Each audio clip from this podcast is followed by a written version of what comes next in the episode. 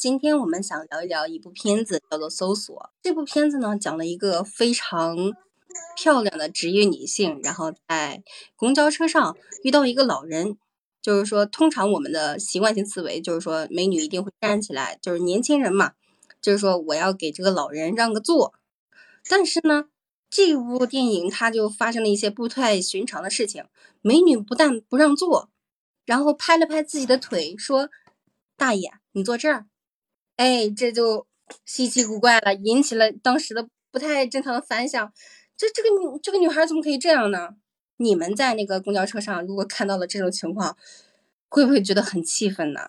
就是说你不让座就不让座呗，你怎么还调戏大爷呢？来来来，发表一下自己的看法。如果你在公交车上看到了这么一幕，你会怎么想？你会怎么看？肯定这个觉得这孩子怎么这样呢？怎么说话的？这是第一反应。当时如果你看到这种情况下，肯定觉得，哎，什么教养？对，大多数人会都穿的光鲜亮丽的啊，人模狗样的，你怎么这样？我肯定会这么觉得。对，艾雅呢？哦，我可能会觉得这个小姑娘有点过分了，因为老人在这儿上车了，你一个小姑娘，一个年轻人，你看到老人，你为什么不给他让座呢？嗯，如果这个时候那个老年人出言讽出言讽刺呢？哎呀，我就是老了，然后不让座就不让座吧。如果他这样说呢，你你心里会有一些其他的想法吗？呃，我觉得他说出这样的话来也正常，因为我们都是希望，呃，年轻人能够为老年人让座吧，就是说年轻人呃能够自己就是自己自觉一点儿，不要让就是老人就是说出这样的话来。觉得不太不是很好了，就。就是让座这个事情本身就是一个自愿的事情，然后就是我让与不让是我自己的事情，然后我让就可能是我觉得就是我自己啊啊觉得嗯。我应该让给你，但是我如果不让的话，也没有说哪条那个什么什么规定说我必须得让，我觉得是这个样子的，就是你不能应该你不应该站在道德的制高点上去制裁人家，然后去说人家不让就怎么样了。我我是觉得是这个样子，还是自愿的。嗯，其实遇到这件事情，嗯，更多的时候我们是在站在道德的那个角度去谴责这个年轻人，但是其实呢，它不是一个非常义务的事情，对不对？然后就是这，就是这么一件小事，被一个记者呢拍到了，拍到了，然后他的上司呢觉得这是一个很好的新闻素材，他就把它制成了当天的就是比较著名的一些新闻，哎，全国直播了。就直播出是直播出去之后，人们都在谴责这个女孩，就引起了全城的热议，甚至更深层次的发生了蝴蝶效应，去挖她的一些职业呀、她的经历呀、她的生活呀，就是甚至跑到她曾经教过她的学校去挖掘，是你之前是不是她就是这么样一个人呢？然后她最终呢被逼到了生活的死角。这样一个故事，然后这一件小事呢，也其中改变了好多人的命运。这个女主角呢叫叶兰秋，她作为她的秘书，管向老板借钱，借了一百万。老板认为对她的认可的情况下，借给她了一百万。但是呢，后续这个事情的发展呢，却影响到了老板的那个生意呀。然后还有老板的太太，然后就是说，当这个叶兰秋是得了淋巴癌。他去跟老板借钱的时候，他并没有吐露这个事实的真相，他就趴在老板的肩上哭了一下。其实平常这个女孩是非常洁身自好的，这一趴，哎，老板的太太看到了，巧不巧就是平常老板太太不去公司，就这一会儿老板太太到了，女孩趴在老板的身上在哭，对她的婚姻产生了一定的影响，然后。就爆料的这个媒体人叫做杨佳琪，杨佳琪呢是一个实习生的小职员，他在公交车上，他有很高的新闻嗅觉。发生了这件案件，他觉得很有意义，他就哎，手机你一拿出来，现在手机多方便，拿出来把这个事情拍下来。但是呢，他拍下来这个东西呢，作为公司上级的领导，就霸占了他这个新闻素材。用上级的名字，然后进行发布，反而说起来，这个上级呢，上级就面对一个什么情况呢？诶，他看到了这个新闻，一定可能会大火，他把这个新闻，诶，上传了，上传了，霸占了这个新闻素材，他火了。但是呢，后面这个故事还有很多的转折。嗯，这样就不得不最后说到我们故事的男女主角了，然后就经历这么一番，谁把这个谜底打开的呢？为什么这个女孩公交车上明明就是站起身让个座的事情，引发了这么大的舆论呢？然后就通过我们的男主角杨守成这个角色，然后把这个事情一点一点的拨开，也让我们就是见证了一场十分美丽的爱情。然后今天呢，其实我们想聊点什么呢？就是说，面对当前的网络世界，我们应该发声吗？有没有一点沉重？我觉得不太沉重啊。就是其实我们现在在网络上，嗯，看到一些视频呐，看到一些新闻呐，我们就很自由的能发表一些自己的观点。来吧，小伙伴们，就是我看到新闻，我不会去评论。嗯，为什么？嗯。因为是这样，就是我知道很多新闻的话，它爆出来，嗯，会有一些断章取义的成分在。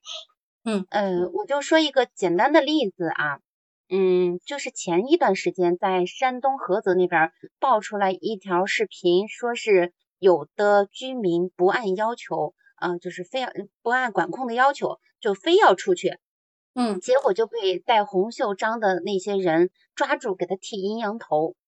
一开始爆出来的时候，真的是就是感觉全网都要炸了。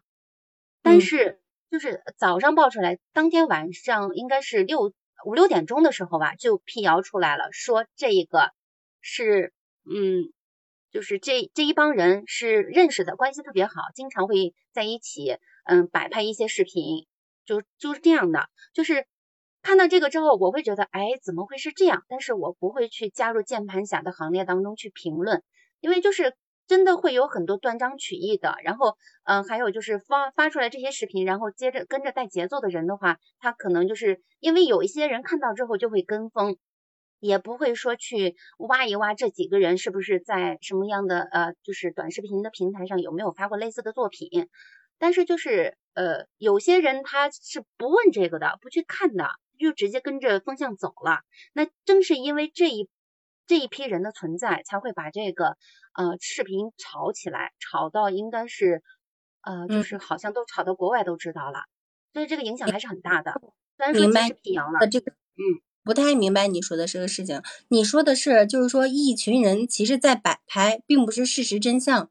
对，当时爆出来的时候，大家都以为这是真的，然后就开始各种的呃就是口诛笔伐。嗯，就把这个就各种转发，各各个群什么各个平台都在转发，转发了之后影响非常大，都都已经炒到国外去了。你想想，就是在全全民齐心协力在在抗疫的时候，他们在搞这些事情，就是你你。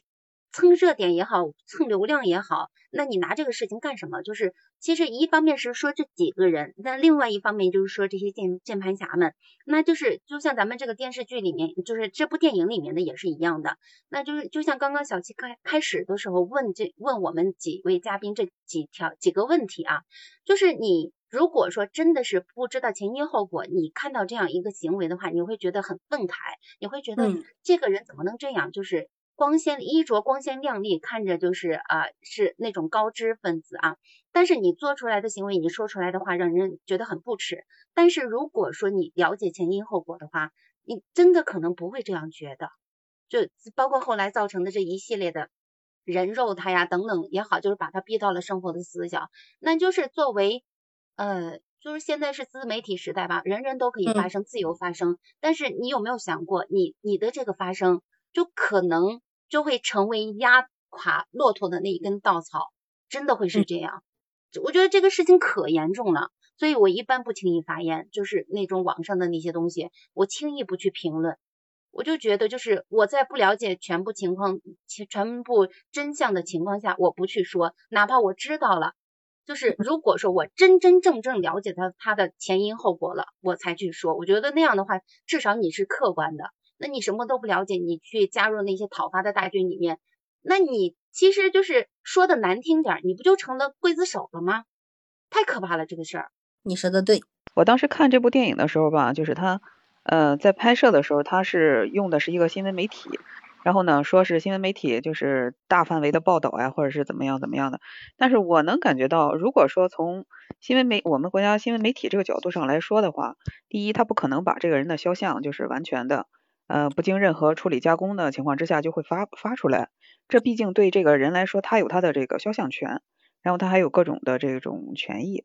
然后呢，于是呢，我就想他，嗯，就是因为这个电影是陈凯歌拍的嘛。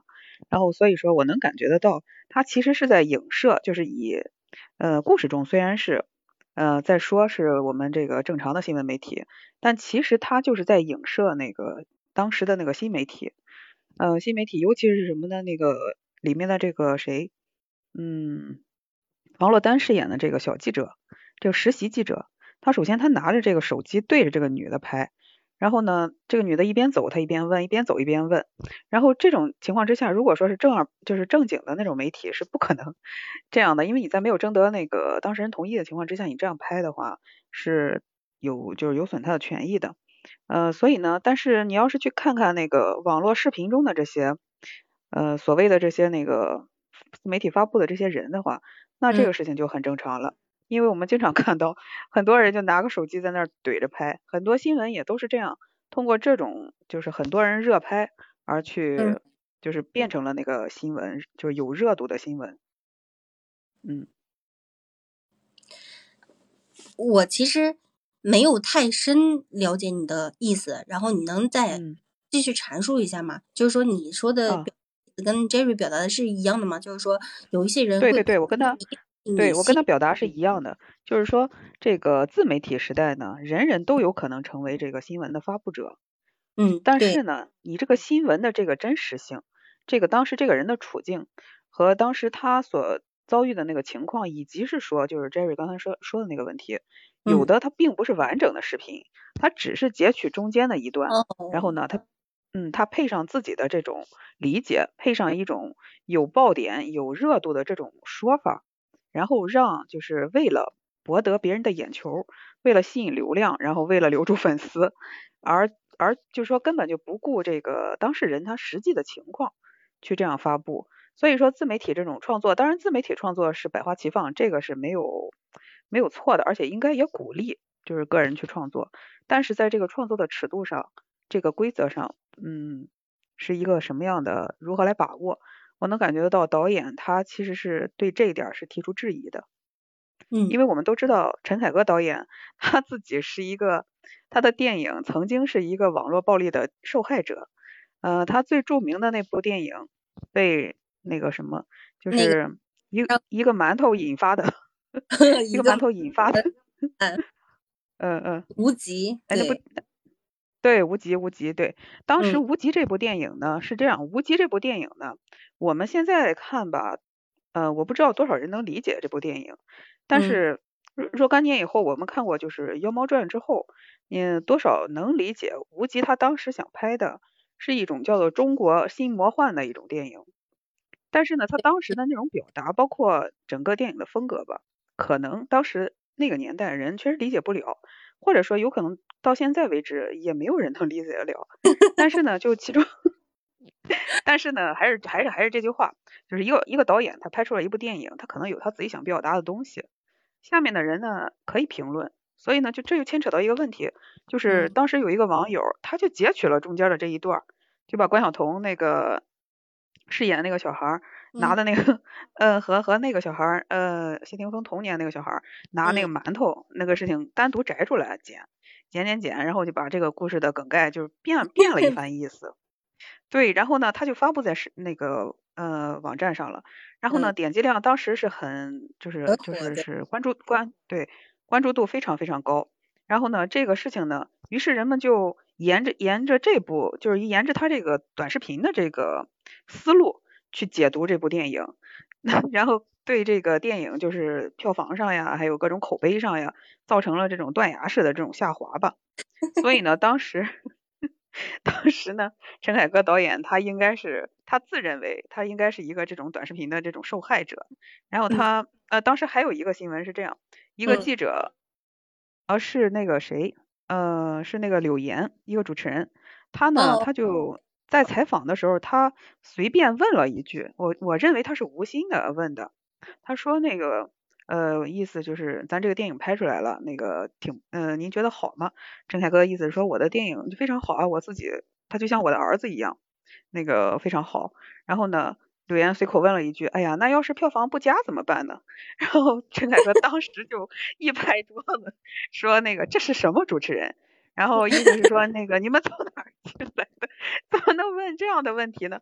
然后事后就是他对很多媒体说，他说那个这部电影就像我的儿子一样，他刚出生以后，然后那个主持人你跑过来你问我，哎，你儿子要是夭折了怎么办？然后他说谁能 谁能接受得了这个这个提问？对，所以我们就能看到导演其实他在创作的时候，尤其是电影。嗯，他不是说那个随随便便那个你拿个手机就拍出来的东西，它其中包含了很多的制作呀，前期制作、后期制作，包括演员啊这些场面调度，呃，它是一个综合性的艺术。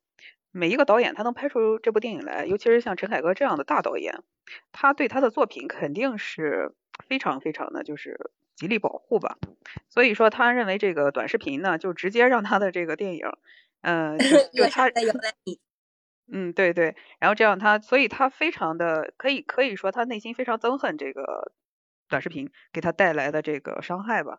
所以若干年以后，我觉得我在看搜索的时候，我能感觉到他那种就是浓浓的这种讽刺的意味还在里面。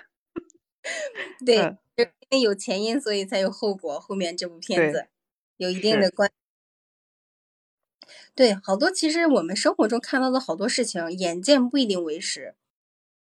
我们偏偏没有上帝的那个视角去让我们发现这个事情的真相。其实，你我们看这部片子的时候，有没有发现，就是因为我们站在了上帝的视角，所以我们才能看下去。如果我们不站在上帝视角，知道这个事情的前因后果，我们就知道这个叶兰秋他是得了淋巴癌。我觉得我设身处地的想一想，我觉得我可能会变成。促成叶兰秋死掉的一员里面中去，因为当日常生活中我们在发现了这些不道德事情，我看到的时候，我其实也是这么想的：为什么这个人扔东西这么不文明呢？是吧？为什么一个老人站在他旁边，为什么不让座呢？因为我觉得中国是一个特别有传统美德的一个历史比较悠久的国家。然后我们从一出生就接受这样的教育，就是说要尊老爱幼，是吧？要礼让他人。然后我们要有生活的秩序，怎么样的？我觉得可能发现那个事情的时候，我因为我不是上帝，我可能就是作为一个发现者，就是说，哎，发现了这么一件不平事。但是呢，恰恰也是这个电影告诉了我们，可能就是说，在这个随便你拿起手机就能成为一个传播者的这个年代，我们要谨慎一些。现在这个网络暴力啊，真的是，嗯，太厉害了。就是说，你像好多年前，我们遇到一件事情，并不能这件事情就很快的传播过去。我还记得，就是说，嗯。嗯，当时如果说是国家发生了大事，我们从能从那个新闻里面看到，但是其实一些其他地方，就是说其他省市发生的一些重大的事情，我们并不知道，更何况类似让座这种小事呢？所以说，现在的网络媒体就像那个便衣警察一样，无处不在。咱们刚才聊到那个，就是说，嗯，自媒体。哎，他就会剪辑大家所想看到的那些，或者是他想表达的那些，认为有热点、大家能关注的那些，哎，剪辑出来。就是这个时候，其实我不想把这个咱们的话题引得特别的沉重啊，因为叶兰秋最后还是没有避免一个悲惨的结局。其实作为中国电影来讲，好多时候都会以大团圆为结局，但是这个片子并没有。叶兰秋还是在众口铄金之下死掉了，可能就跟艾雅说的一样，影射了，就是说陈凯歌上一部电影悲催了。但是他说了一句话，他说：“我其实想认真的过好每一天，每一个小时，每一分每一秒。”对于这个事情，你们怎么看呢？如果你面对那些……压力的时候，那些社会舆论的时候，如果这件事情发生在你身上，你认为你会怎么办呢？你会选跟他一样选择结束自己的生命呢？就是说，如前提啊，前提是你像没有像女主角叶兰秋那样得了淋巴癌的晚期。我觉得，既然想过好每一天、每一个小时，那就拿出态度来呀，就好好过呀。就是说，这个时候你面对的是网络暴力呀。你网络暴力的话，就是嗯，你你被人肉出来了，然后就是他们他们围在你身边了吗？嗯。他们赢就是他们是是不让你生活了吗？还是说他们就是他们会寄他们会寄一些恐怖的东西到你家里，会 P 一些特别可怕的图片，把你 P 的什么都不是，会诬陷你是别人的小三。这个时候你要怎么坚强呢？就是嗯，虽然呃可能说出来有点站着说话不腰疼啊，嗯，但是就是过分在意这些东西的话。确实会影响到你，就像你刚刚说的，他会给你寄那些恐怖的东西，会把你 P 的什么都不是。但是网络世界的东西，你把电脑关了，你把手机关了，这些东西你不去理它了。嗯，如果说就是因为叶兰秋，他呃，我看到的，因为我今天重重刷的话，我没有把它看完，我看到的部分是他租住的房子。嗯，他要把钥匙还给房东，然后要把他的衣服什么的全都处理掉。那如果是这样，就是你，就是啊，其实我觉得他内心还是不是那么的强大。然后因为前期有他那个得了淋巴癌的晚期做铺垫，他本身就已经崩溃了，再加上这些网络暴力对他的这些这些影响，他肯定就是他是坚持不下来的。那如果说，就如果说是我的话，我可能也真的坚持不了。但是。但是你只是想要好好的过每一天每一分钟每就是每一个小时每一分钟的话，那就是你如果说就这样去死掉了，那是不是正中那些人的下怀？他们觉得啊，这个人就是啊逃不过良心的谴责，然后终于怎么样怎么样怎么样了？是不是正中那些人的下怀？嗯，所以这个事情的话，就是你如果说就是，哎，说到这里就有点。我刚刚说了哈，有点站着说话不腰疼，因为这些事情真正的感同身受是做不到的，是做不到的，除非这些事情真的在自己身上发生。要如果是我，就是我现在想，如果是我的话，那这些东西就是我怎么样是我自己的事情，跟你们有什么关系？那我你们给我家里边寄东西，我搬家，然后你们有网络暴力，我不上网，我不看手机，行不行？我过我自己的生活，我隐居起来，行不行？哎，很好。真真的是，我觉得觉得觉得这些人太过分了，怎么能这样？就是你这，哎呀，就是把一个人活活的给逼死。啊，就是说，哈哈姐，嗯嗯，你选择的方法就是说不去看这些消息，不去理会他们，当他们不存在，然后躲开。对呀，这种像这种热点新闻的话，就是在下一个新闻上来的时候，这个慢慢的就会被人淡忘，慢慢的就会淡忘。就是，但是，但是对当事人的影响，它会一直存在，所以就是这种伤害是不可磨灭的、不可愈合的这种伤口，就就，哎呀，说到这里还是太过分了。我躲，只能说就是躲过去这这一时，然后等到这个热点过去，然后我过回自己的生活。但是这个创伤能躲过去吗？躲不过去的，就，哎呀，太可怕了。对，哈哈姐其实说的很对，然后我正好就是。呃，提出来说要呃聊这个搜索这个片子的时候，我就想到了一个最近刚刚发生的事情。这个事情实际上是一个真真人真事儿。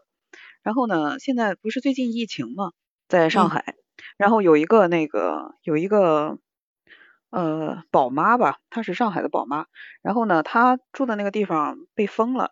然后呢，她但是她父亲在家里，她要给她父亲平时的时候会给她父亲送饭。然后，但是呢，那个那天她就没有办法送饭，然后他就于是点了个外卖送过去。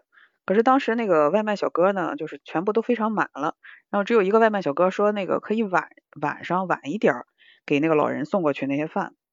然后这个时候呢，这个这位宝妈就同意了。然后于是这个外卖小哥他就不行，呃，因为当时是封了嘛，封城了嘛，呃，不，因为是那个。到处都都都都查和那个验核酸嘛，所以说这个小哥他就徒步走走了二十四公里，然后带着这些那个外卖的饭给那个老人送过去了。送过去之嗯后，这个这个宝妈她当然是非常非常感谢这个外卖小哥的，于是呢，他就给他转二百块钱。然后呢，这个外卖小哥可他不要，他说这个嗯是我的工作，我不应该要这个钱。呃，然后事后呢，这个事情，呃，这个谁，呃，这个宝妈后来说过意不去，然后于是就给这个小哥充了二百块钱的话费。嗯呃，然后这件事情过去之后呢，那个美团外卖还给这个小哥奖励了两千块钱的奖金。然后于是这个宝妈就把这个她的这个事情嘛，就发到朋友圈里面了，觉得这是一个非常好的事情，然后能体现，哎，能体现到就是人和人之间这种亲情，呃，这种这种那个什么，就真情。因为在这种比较严峻的情况之下嘛，然后这个外卖小哥也不辞辛苦的帮他那个呃送饭，然后他还表示了自己谢意。但是呢，他这条朋友圈呢，于是后来就被人给截图发到那个某些平台上去了。然后下面的网友呢，知道这个事儿之后就开始评论，然后评嗯论的内容是什么呢？就是，呃，你你太小气了，然后你才给他转二百块钱，然后你们上海人就这么，你们上海人就这么穷气吗？那个意思呢，他给你帮了这么大的忙，你就给他转二百块钱，然后于是下面就无数的人引来了无数的人骂他，然后又那个什么，然后于是这个宝妈她就没有办法，她就自己说，这个我家里面条件也不是很好，我现在在家里面没有工作，然嗯。后我我我我只是感谢他，我觉得这个就是说这是我能做到的一个，就尽我能力所做到对他的一个感谢。但是嗯。下面的那个网友就是还是对他不依不饶，然后包括然后把他家里的地址啊，把他所有的这个信息啊什么的全都扒出来了，就跟这个呃电影里的这个女主角一样，嗯，对，把她的信息全部都扒出来了，然后就发到网上，然后于是这个宝妈就在三天以后就不堪这种重负，然后跳楼自杀了，就是从三十多层楼上跳下来，就是去世了。对，这是真实的，而且就在前几天，就是四月底的时候发生的一件事情。然后我当时就感觉到非常的心痛嘛，然后这种，而且直接就是让我想到了这种网络暴力。这种网络暴力是什么什么状态呢？就是这些人，他这些所谓的键盘侠，或者说是莫莫名其妙的网友，他在看到这个事情的时候呢，他就就是说他不去在意这个这个人他到底当时是一个什么情况，到底当时是一个什么情景，他就直接在下面评论，然后直接就是用自己的这种观点也好，自己的角度也好，去评价别人的一种行为。然后我觉得这种行为真的，可能可能某些时候，我觉得这个网络是很有意思的一个东西啊。就是我们每一个人其实现在都有一个头像，然后一个图片，一个所谓的这种昵称。然后当我们熟悉了这种网络的网络上的这种交往的时候，我们似乎就是很多很多人他已经忘记了，他觉得这个东西它不是一个人，他就觉得这就是一个图片儿一个昵称或者那几个字儿。然后呢，这个这个人背后他这些什么的行为啊，或者家家里这些状况，他并不去了解，他就觉得我就打几个字儿，我就评价你了，你能怎么着呢？然后，但是，但是他背后的这个后果，就像你说的那个一样，嗯这个东西就像一个滚雪球一样，它会不断的冲击这一这个人。他可能因为什么？他可能是在短时间，就比如说三天之内，他接到了数以万计的这种的咒骂他的话。就是试问一个人，他在这么短的时间之内接受这么密，就是说密集的这种负面的这种信息，然后尤其是全部都是针对他个人的这种的谩骂和这个质疑，然后这个人他挺不住，或者说他精神上崩溃，这个我觉得他嗯是，我觉得是非常可以理解的。很正常。嗯然后嗯嗯，然后就更过分的，嗯，然后更过分的是什么呢？就当这个人他去世之后，可能还有一些人站出来，在他微博下面说：“你为什么不能坚强一点儿呢？你为什么 不能想开一点儿呢？你为什么不能哎远离网络呢？”我就觉得这个站着说话不腰疼的这些人，是不是？对对，就是当这个人他已经都过世了，他已经还不能放过他。还不能放过他，还要在他的微博下面发这样的信息，就是这种，嗯，这种我觉得是一种恶意，啊这种恶嗯意实在是太过分了，这是我个人的一点感觉。因为藏在网络的后面的我们，你轻易的说出口这句话，谁也不知道你是谁。你对别的事情轻易的进行评价，可能造成的后果其实也是不可预料的。哎呀，我还想问你，就是说，如果这件事情发生在你身上，你能不能坚强一点？你有没有办法让你自己坚强的处过这个阶段？嗯，这个我不敢预设。你在看到这个事情的时候，你想想，如果那些事情发生在你身上，你能不能有一些办法或者处理，让自己更坚强一点？对我看到有一个这个说的，就是说的比较好的嘛，是说，嗯，当这些人质疑你的时候，嗯，呃，你一定要告诉他们，谁质疑谁举证。也就是说，呃，因为这个宝妈她是自己在自证嘛，就是说她把那个。她家里面的一些情况呀，什么什么的，她都发布在网上了。就是她个人的一些，比如说收入啊或者之类的这种的，所谓的那个，我认我不认为这是证据啊。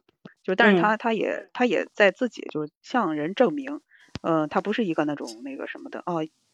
因为当时他还有那个，因为当时有些网友把他那个买买东西的那个截图都扒出来了，然后然后他只能说是，嗯，对，就意思是说。你有钱去买东西，你怎么就没钱给人打赏？但是在我来说的话，你这个如果说从这个角度来说的话，我如果说我不给他打赏，就我不给他这个钱，然后或者说我只给他二十块钱，这可不可以呢？也不是不可以的。他的工作，他的职业，对，因为这是他的工作，而且他他就是说他已经是在同意的情况之下给他送过去了。我我是就是说，我觉得这个宝妈是向这个小哥释放的善意，但是但是。这个善意却被这些网络上的人，就是大面积的质疑，这种这种释放这种恶意，所以，哎呀，其实你没有，就是怎么说呢？我其实是想，就是说遇到这种事情的时候，我们能不能就是有一些方法排除这些网络暴力，不去在乎它，不去注意它？就是说，你大概理解我的意思吗？就是说，我我能理解你的意思，我能理解你意思，就是给出一些那个建议，对，好的一些建议，坚强的度过去。对，能让我们这些看到这些事情、看到很多这样事情的一些人，能不能从里面，可能有一些正在经历这件事情的人，能从那个困境里出来？因为什么呢？叶兰秋毕竟还是有绝症在身着的，但是实际上好多正在经历这件事情的人，他可能是一个健康人，可能就跟你说的那个宝妈一样，其实他可能疫情过后，他有很正常的工作，然后很温馨的家庭，但是呢，就是是因为这些。这些键盘侠，然后把他年轻的生命给剥夺了。但是如果他没有绝症的话，他能不能我们有一些办法帮助他能坚强一点？就是说，可能听到我们节目的人，听到我们节目了，给他出了一些主意，可能就能帮他想通一些事情呢。好多人面对这些事情的时候，其实是无助的。是的，是的。我讲一个跟你那个相反的事情吧。嗯，像艾雅刚才讲的那个故事里，宝妈被好多人谴责。然后前些日子我在刷视频的时候，刷到了一个视频，这一个人呢，他是一个在上海打工的人，然后呢，也是被困在家里。他就说了一个什么问题呢？好多外卖小哥他们需要帮他们去送饭，因为他们从屋里不能出来嘛，但是还能有一些在外面就是冒死去送饭的一些人。我不能说他们一定是道德高尚，就是我们出分析问题都有两面性嘛。有的确实是因为道德高尚，这个时候只有他们能出来，只有他们能送，这是一方面。另一方面，确实有一些人他也是冒着生命的危险在赚这一份高额的工资。可能平时他送一份外卖可能是五元，这个时候他送一份外卖可能是二百，因为他送不到的话，这些完家里完全没有物资的人可能就会。不能说是饿死吧，至少是饿会饿肚子的。这个人就是发表了一个什么言论呢？他说：“这个时候疫情这么困难的时候，你们发这些财，如果疫情之后呢？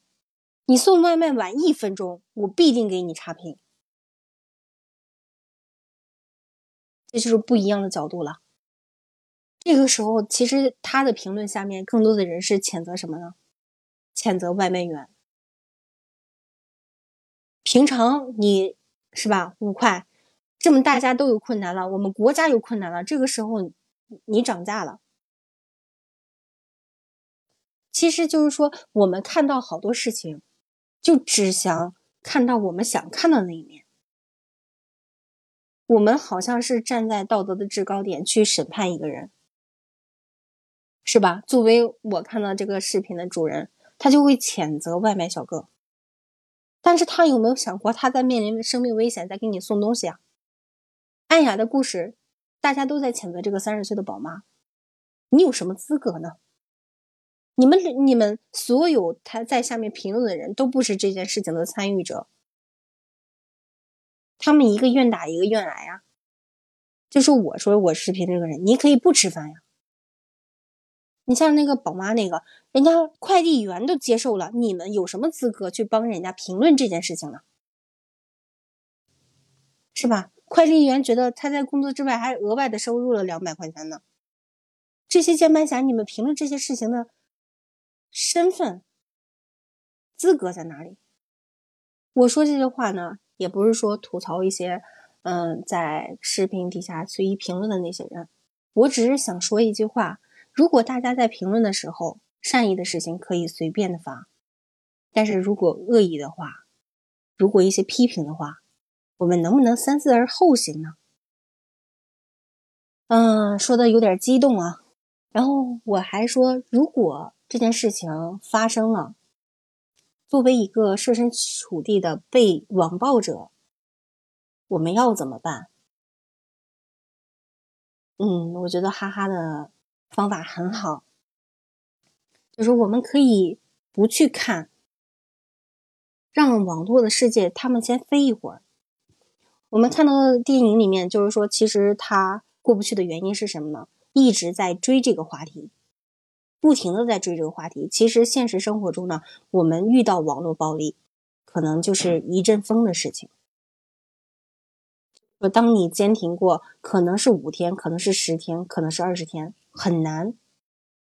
但是你坚挺过去，会有新的一阵风吹起来，就把你掩盖掉，这个事情掩盖掉。但是呢，是需要你在这段时间坚强起来的。那个宝妈，很多人也会在她的下面留言。这个时候，她选择把新浪也好、抖音也好，所有可以被评价的地方都屏蔽掉，是吧？我甚至可以不用手机，我甚至可以不打电话。这个时候，你发现你的世界会一片清静。所以说，当遇到事情的时候，我们需要做的是什么呀？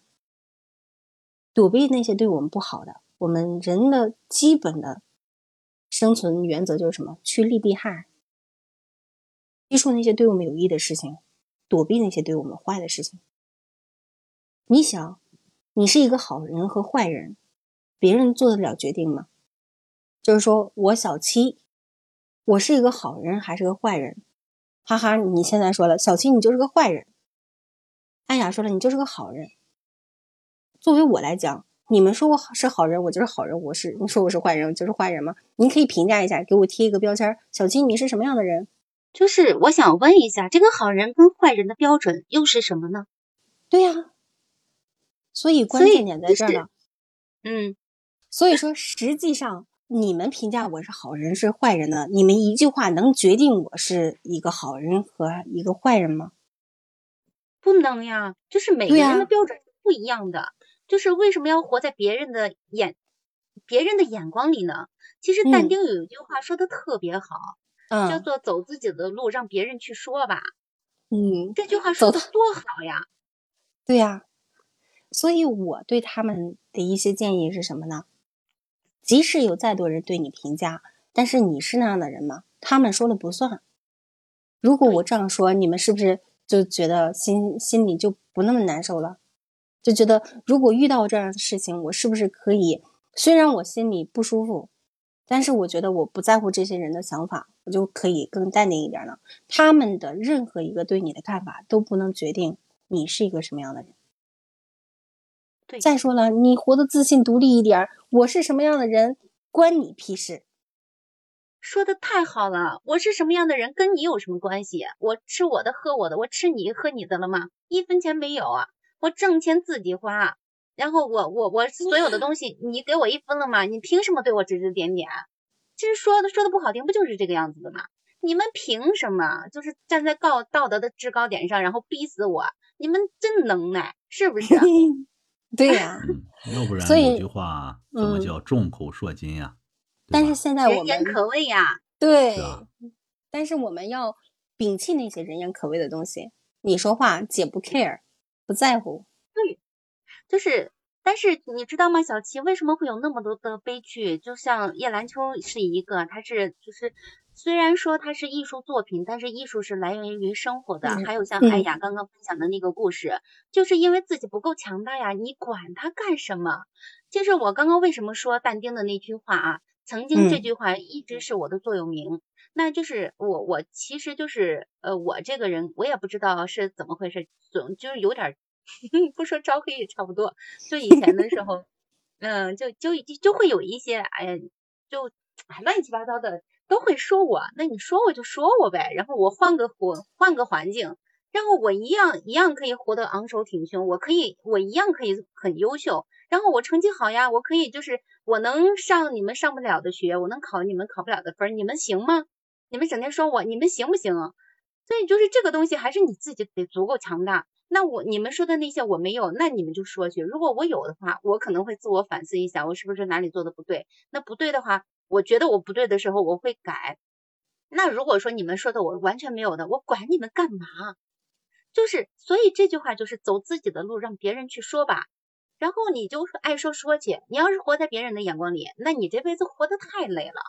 你要是有一点点事情就就是就像那个谁哎呀说的那个那个那个妈妈一样，她本身是嗯善意，然后被别人错误的解读了之后，然后就是呃现在说可能是对人家有点不尊敬，但是那如果说你真的就像我说的啊，你不管不是活在别人的眼光里，你把手机一关，把网络一关，所有的东西都屏蔽了，不管了。那你过你自己的日子就好了，你你自己是不是问心无愧？这个很重要。那既然是问心无愧的话，管他干什么？你好好 活着不就好了？是有什么能大过活着？有什么比这个更更更重要吗？想不明白吗？对，想想父母、孩子，然后你身边的朋友，哎呀，你怎么舍得？你怎么忍得下心？我就觉得是这个样子，就是只要是能让我活着，你其他的一切都不重要，就是在生命面前，其他都弱爆了。嗯，不是不是这样的吗？你死了什么都没了，真的就啥都没了。是的，是的。